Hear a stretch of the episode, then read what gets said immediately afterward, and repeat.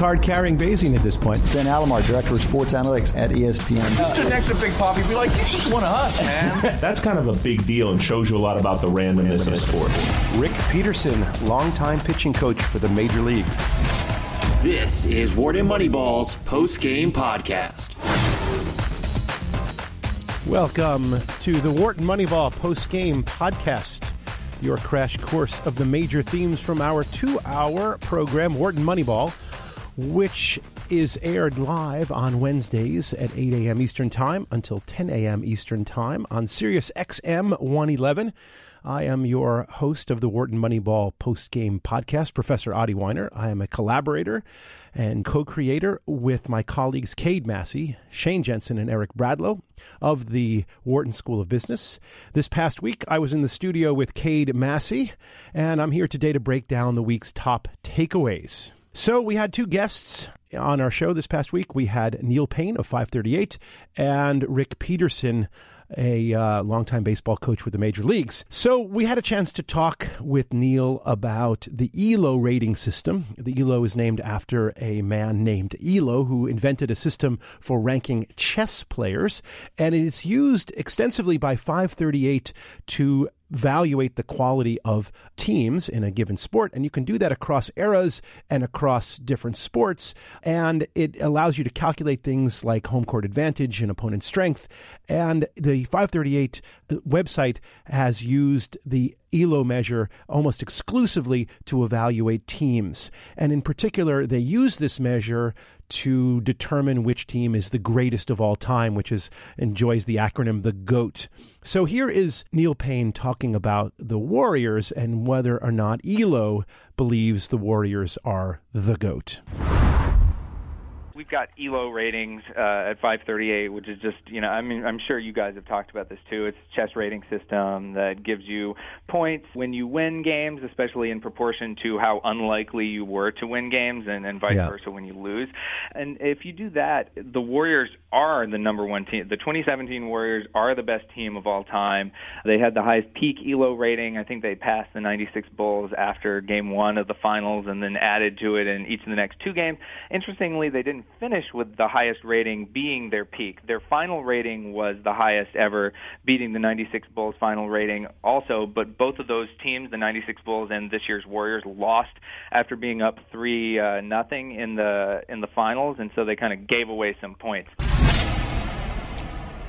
So ELO is a system that essentially gives points to teams when they beat good teams and gives very little points when you beat weak teams. So it's really like a winning percentage adjusted for strength of schedule, and it's a, and put on a, a constant scale that is comparable of all time. Now, of course, ELO isn't the only factor to consider in determining who is truly the goat. There are those who think the Warriors roster right now might be the most talented of all times. The Cavs roster is a terrific roster. They didn't change over the year, but the Warriors clearly did get better because they added Kevin Durant. So let's hear what Neil Paine has to say about the change of the Cavs and the Warriors last year's Cavs certainly played a better regular season. The way the Cavs kind of came out of the regular season uh, this year was uh, was limping. I think would be a good way to describe it. And they had a great playoff run, so you know it kind of averaged out. And the Cavs were probably you know is there a statistical difference? Uh, you know, a, a significant difference between you know any of these Cavs teams that have kind of faced the Warriors? I don't think there's that much of a difference. You know, whether they won or lost, they've been you know sort of equally good teams probably. The Warriors are the team that that have kind of changed and I think that they have just added, you know, whether it be the 73 win version a year ago and then they add Kevin Durant to that. I think this is just sort of the the culmination of the most talent we've ever seen on a single roster probably in basketball history, uh, you know, kind of playing out. So it's a little like the Cavs are in this arms race where they're standing still and and the Warriors just kind of keep getting better the Warriors do keep getting better. The the addition of Durant was, of course, an enormous addition, very, very, very useful, and it turned into a championship.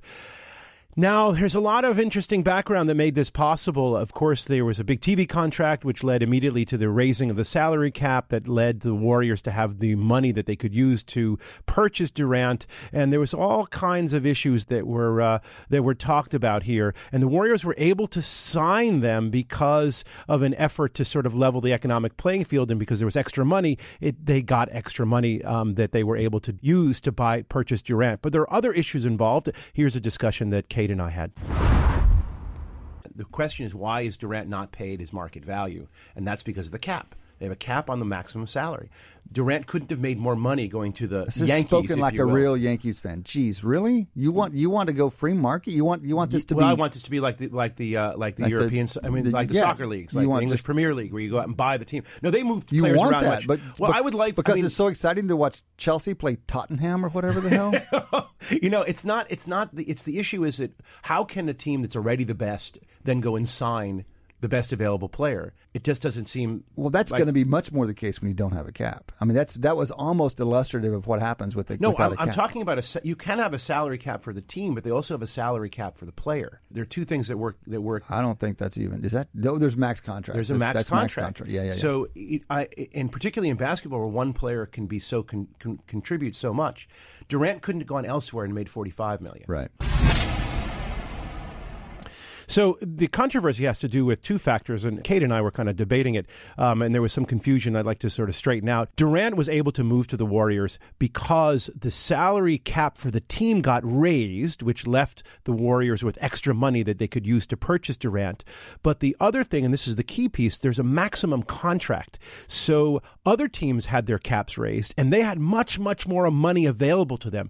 They could easily have paid Durant 45 million or even 60 million to bring Durant to their team, but because of the max contract, they couldn't do that. Durant couldn't get what he really earned, what he deserves on a free market. So it's possible to have a salary cap to level the playing field so every team has the same amount of money to work with, but also to have more of the element of a free market and let the superstars get more money. And that way they won't all accumulate on one team, which is apparently what the Warriors have done. Anyway, let's move on. Um, now, one of the intriguing things about any finals competition is the role of the home field advantage. There are those who like to talk about the home field advantage by sport, and it's generally thought of that basketball has the largest home field advantage and that hockey has the smallest home field advantage. There was a match played recently in World Cup qualifying that took place at Mexico, where the United States team drew a draw. They literally tied at one to one with Mexico, but the match was in Mexico, which confers a large home field advantage. Here's Cade and I talking about that. Jon Wertheim and Toby Moskowitz. They did a book on basically analytics in sports. They dug into why home field advantages exist and, and how they vary across sports. Their main takeaway, which was, you know, surprising at the time, was that it's via referees. Referees, yeah. So it's not all of these things that are so intuitively compelling. People tell stories. It's not travel. It's there's there's probably not even a familiar, familiarity effect. It's maybe not this adrenaline thing people think whenever you know your team is pulling for you versus against you. It is the impact of the crowd on, On the referees. referees, and they break this down in lots of different ways. But you know, if that's the if that's the case, the effect has to be smaller now in soccer than it used to be because of penalty time. Historically, referees didn't even have to report how much time they were giving, or at least they didn't announce it to the crowd how much time they were giving in penalty time, and they would just play for a while, just completely uh, uh, ambiguous on how long they were going to let them play. Yes, so soccer had uh, had this incredible amount of freedom that the referees could use to assign penalty time, but the real key point that Cade was delving into is that the the crowd really influences the referees, and they are interested in pleasing the crowd in a subconscious way, and we see that in every sport. Even in baseball, there's such a thing as home field advantage because the uh, umpires are desirous of kind of providing or seem to be the data seems to show that they're more likely to call a strike against an opponent to give the favorable call to the home field and that is generally thought of as happening through the crowd so there are other things that we talked about this week. We talked about some of the way that we evaluate statistics in baseball. So, speaking of baseball, our second guest for our show this past week was Rick Peterson. He has spent over 15 years in the major leagues as a pitching coach for the Oakland A's during the Moneyball era, for the New York Mets, and more recently as pitching development coach for the Baltimore Orioles. And he's now an acclaimed keynote speaker and has a recent book called Crunch Time How to Be Your Best When It Matters Most. Now, Rick Peterson spoke to us a little bit about what he thought of the MLB draft, which is taking place. Well, I think the biggest thing with the draft is is the fact that um, because you take so many players, and the other issue is the fact that the quality of what guys that you're taking that really have a chance to pit, to play in the big leagues or pitch in the big leagues, it's a crapshoot. You know, once you get past the fourth or fifth round, you know the expectation of you know really what you're getting is it's Just say it low. yeah, yeah, it's, it's not that exciting. And, you know, literally, the reality is the fact that that you you may have, you know, on a 25 minute roster, you may have one or two guys that have a legit chance to play in the big leagues. So there are enormous numbers of rounds in a baseball draft 40, 50. There's over a thousand players picked. The vast majority of them have essentially no chance of making it to the major leagues. Now, I always thought that you took them because of uh, hope. Uh, they were almost like lottery tickets, cheap lottery tickets. It didn't cost anything to sign them. You paid them very little to play in the minor leagues, and that maybe some of those deep round picks would would turn into something. What Rick is telling us um, is that actually the purpose of having them is to provide competition for the two or so on each team that do have a chance. So it's not even a lottery ticket for many of those draft picks. It's just to round out a professional roster and that's what they're there for. One of the things that's very important, of course, about about the draft, and you do pay a lot of money for your top picks, um, hundreds of millions of dollars is spent on the draft, is how to best spend your money so that you use it most efficiently. And this is really what the Moneyball book began its entire inspiration, and it took its entire inspiration from the idea of how to spend your draft money wisely. And what Billy Beane and writer Michael Lewis really talked about is the idea that they should spend their money not on wasteful draft picks. And back in the 80s and 90s, high schools, high school pitchers in particular, looked to be highly, highly poor draft choices, particularly at the top. What Neil Paine did was take a look at those um, rules of thumbs that came out of Billy Beane and, and Moneyball and try to determine whether they are still true high school pitchers for one of the first times ever are actually good investment. They they deliver more return uh, compared to where they're picked than otherwise. And then the other big thing is just college hitters continue to just be awesome. What, like they what? have been the best pick for a while, and I expected that to change too, with sort of this you know market inefficiencies being corrected for. But it, it doesn't seem like it has. It's, it seems like college hitters just continue to outperform expectations. Well, that is interesting observation because it really goes against what we used to believe, which was high school pitchers were not good investments, and it turns out that they seem to be good investments today. He also noted that college pitchers are not so valuable; they tend to underperform, and that's because maybe the market has priced in that Moneyball advice into their signing um, contracts, and and now high school pitchers are now worth something. I also think that there's tremendous amount of changes in technology. I think that under that high school pitchers were able to extract more from a high schooler's arm because of medical advances. They all seem to have their Tommy John surgery earlier, and that seems to be what is happening. One of the things that we're seeing in this year's draft, which is very interesting, is the emergence of two way players. A couple of the top picks this year are position players and pitchers. They hit and they pitch. And the real question that I had, which we posed to Rick Peterson, is whether or not you really can do both. Can you play both sides? Here's Rick basically the two-way player, the, the intrigue is the bat. It's not necessarily the defense. Uh, in some cases, uh, it is a defense, but if it's the bat and it's a pitcher, you know that's very simple. I mean, you have a DH, and you know he, he can he can hit when he pitches, and then you can DH him when he doesn't pitch. You know, typically a high school pitcher, it takes a high school pitcher about 500 minor league innings to get to the big leagues. Wow. So, so yeah. So when you're talking about 500 minor league innings, you're you're, you're basically talking about three and a half full seasons. Right. You know, if, if he if he's healthy and never misses a start. In other words, you can play golf while you're pitching. So, so if you're going to take that many swings of, of a golf club, you can take that many swings of a baseball I bat. see. I love it. Rick is, is pretty much straightforward and says you can do both. Um, it's not too taxing on your on your body to to take those at bats.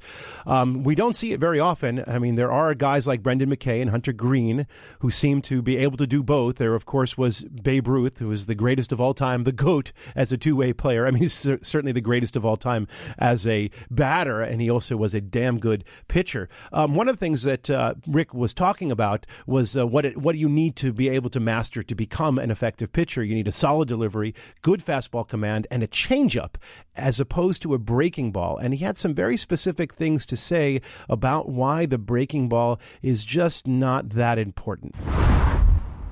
typically breaking balls that stay in the strike zone. Like when you take a look at highlights of great pitchers, and you take let take Kershaw for example. I mean, he's one of the better pitchers in in all of baseball. Understatement of the year. Right, exactly. so you take a look at all those breaking balls that he throws, that pitchers, that guys swing and miss at. They're all balls. They're all balls at the bottom of the strike zone. Mm-hmm. And, and, and because of predictability of one guy's swing and one guy's you know take pitches in the strike zone, a, a lot of his breaking balls that he throws for a called strike, they don't get he, he doesn't get swings at it because he knows he knows that this guy probably is not going to swing in, in this particular time. So I'll throw a get me over breaking ball. But then when you take a look at his swings and misses, they're all curveballs or or sliders that go below the strike zone. really interesting observation. I think the point that Rick was really making is that breaking balls, when thrown in the strike zone, get crushed. Doesn't matter whose breaking ball it is. It's the out pitches for the Kershaws of the world are the breaking balls that dive outside of the strike zone, yet the batters still swing. And also, they're so pernicious that batters don't even try to swing at it when they know it's coming, and that's when they throw it in the strike zone because they just know they're just not going to even attempt it. And I think what, what Rick was implying is, and we'll have to ask him next time he's on the show, is that it's just too hard to master, and that this is a, an elite technique used by the elite of the elite, and not something that they expect a typical pitcher to do. And this is why the the changeup and the fastball are the dominant pitches by pitchers today. So our last uh, topic of the day was talking about women's tennis. We had, of course, a Rafael Nadal won the men's tournament in France on clay, sealing his 10th victory there. But on the women's side, things were a little different. 20 year old Latvian Yelena Ostapenko won the women's open, and she wasn't even seeded. Not even seeded. Here's Cade and I talking about it. And the women's side was very interesting because an unranked, unseeded player, not unranked, unseeded player was the champion. The So, seeds go 16 deep, is that right? Um, the seeds go, is it 16 deep? I mean, it's at least 16 deep. She was unseeded. Her odds prior to the tournament of winning were, well, you have to bet a 100 to win 8,000. Oh my goodness! so how, how does that compare? I mean, in general, in women's sports, we kind of glibly say that the right tail is thinner. There's less competition, so a dominant player has has an easier time of it. Essentially, we th- whenever you're trying to uh, deride, you know, the UConn women's basketball accomplishments, for example, you say, well, they just don't have that many teams to beat. Whenever you try to take the edge off of Serena Williams' accomplishments, you say, well, you know, I mean, just not as many players. This goes against that. It, it, if to have You're someone right. come in that's completely First unseeded. unseeded winner since 1933. Oh my gosh! So really? 80, I mean, essentially 8,000, a bet 100 to win 8,000 is 80 to 1. The, the woman's name is Yelena Ostapenko. She was nobody. Now Go, she's, Elena, but she's I'm well making- known. But what is she going to do going forward?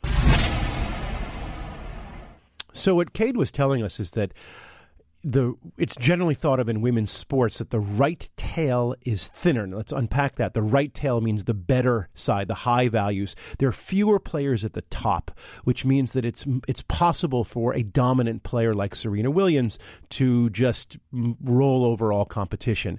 And on the men's side, the top, the right tail, is uh, populated with a number of top players. So in the men's side, of course, you you have Federer and Nadal, and you have Djokovic, and um, you have uh, Murray, and these, and and there's other people who can who can play with them can, on a consistent basis. Yet on the women's side, it tends to be fewer. Serena didn't play in this particular tournament. She's having a baby, and without her, the field is a lot wider open, and that's one explanation for why Ostapenko won. Also, it is clay. Clay has a um, qualities which make it rather different from most of the other tournaments, certainly other Grand Slam tournaments. Clay is a surface much more conducive to spinning. It's a slower game. The players need to slide to the ball, which is a skill that's hard to acquire if you didn't get it as a child. And that's uh, the technique that Nadal has absolutely mastered. Well, that concludes our Wharton Moneyball post-game podcast. If you want to hear the full show, it's available for download on SoundCloud and on the Apple Store under podcasts. Don't forget to check out Wharton Moneyball live every Wednesday from 8 a.m. to 10 a.m. Eastern Time on Sirius XM's Business Radio Channel 111.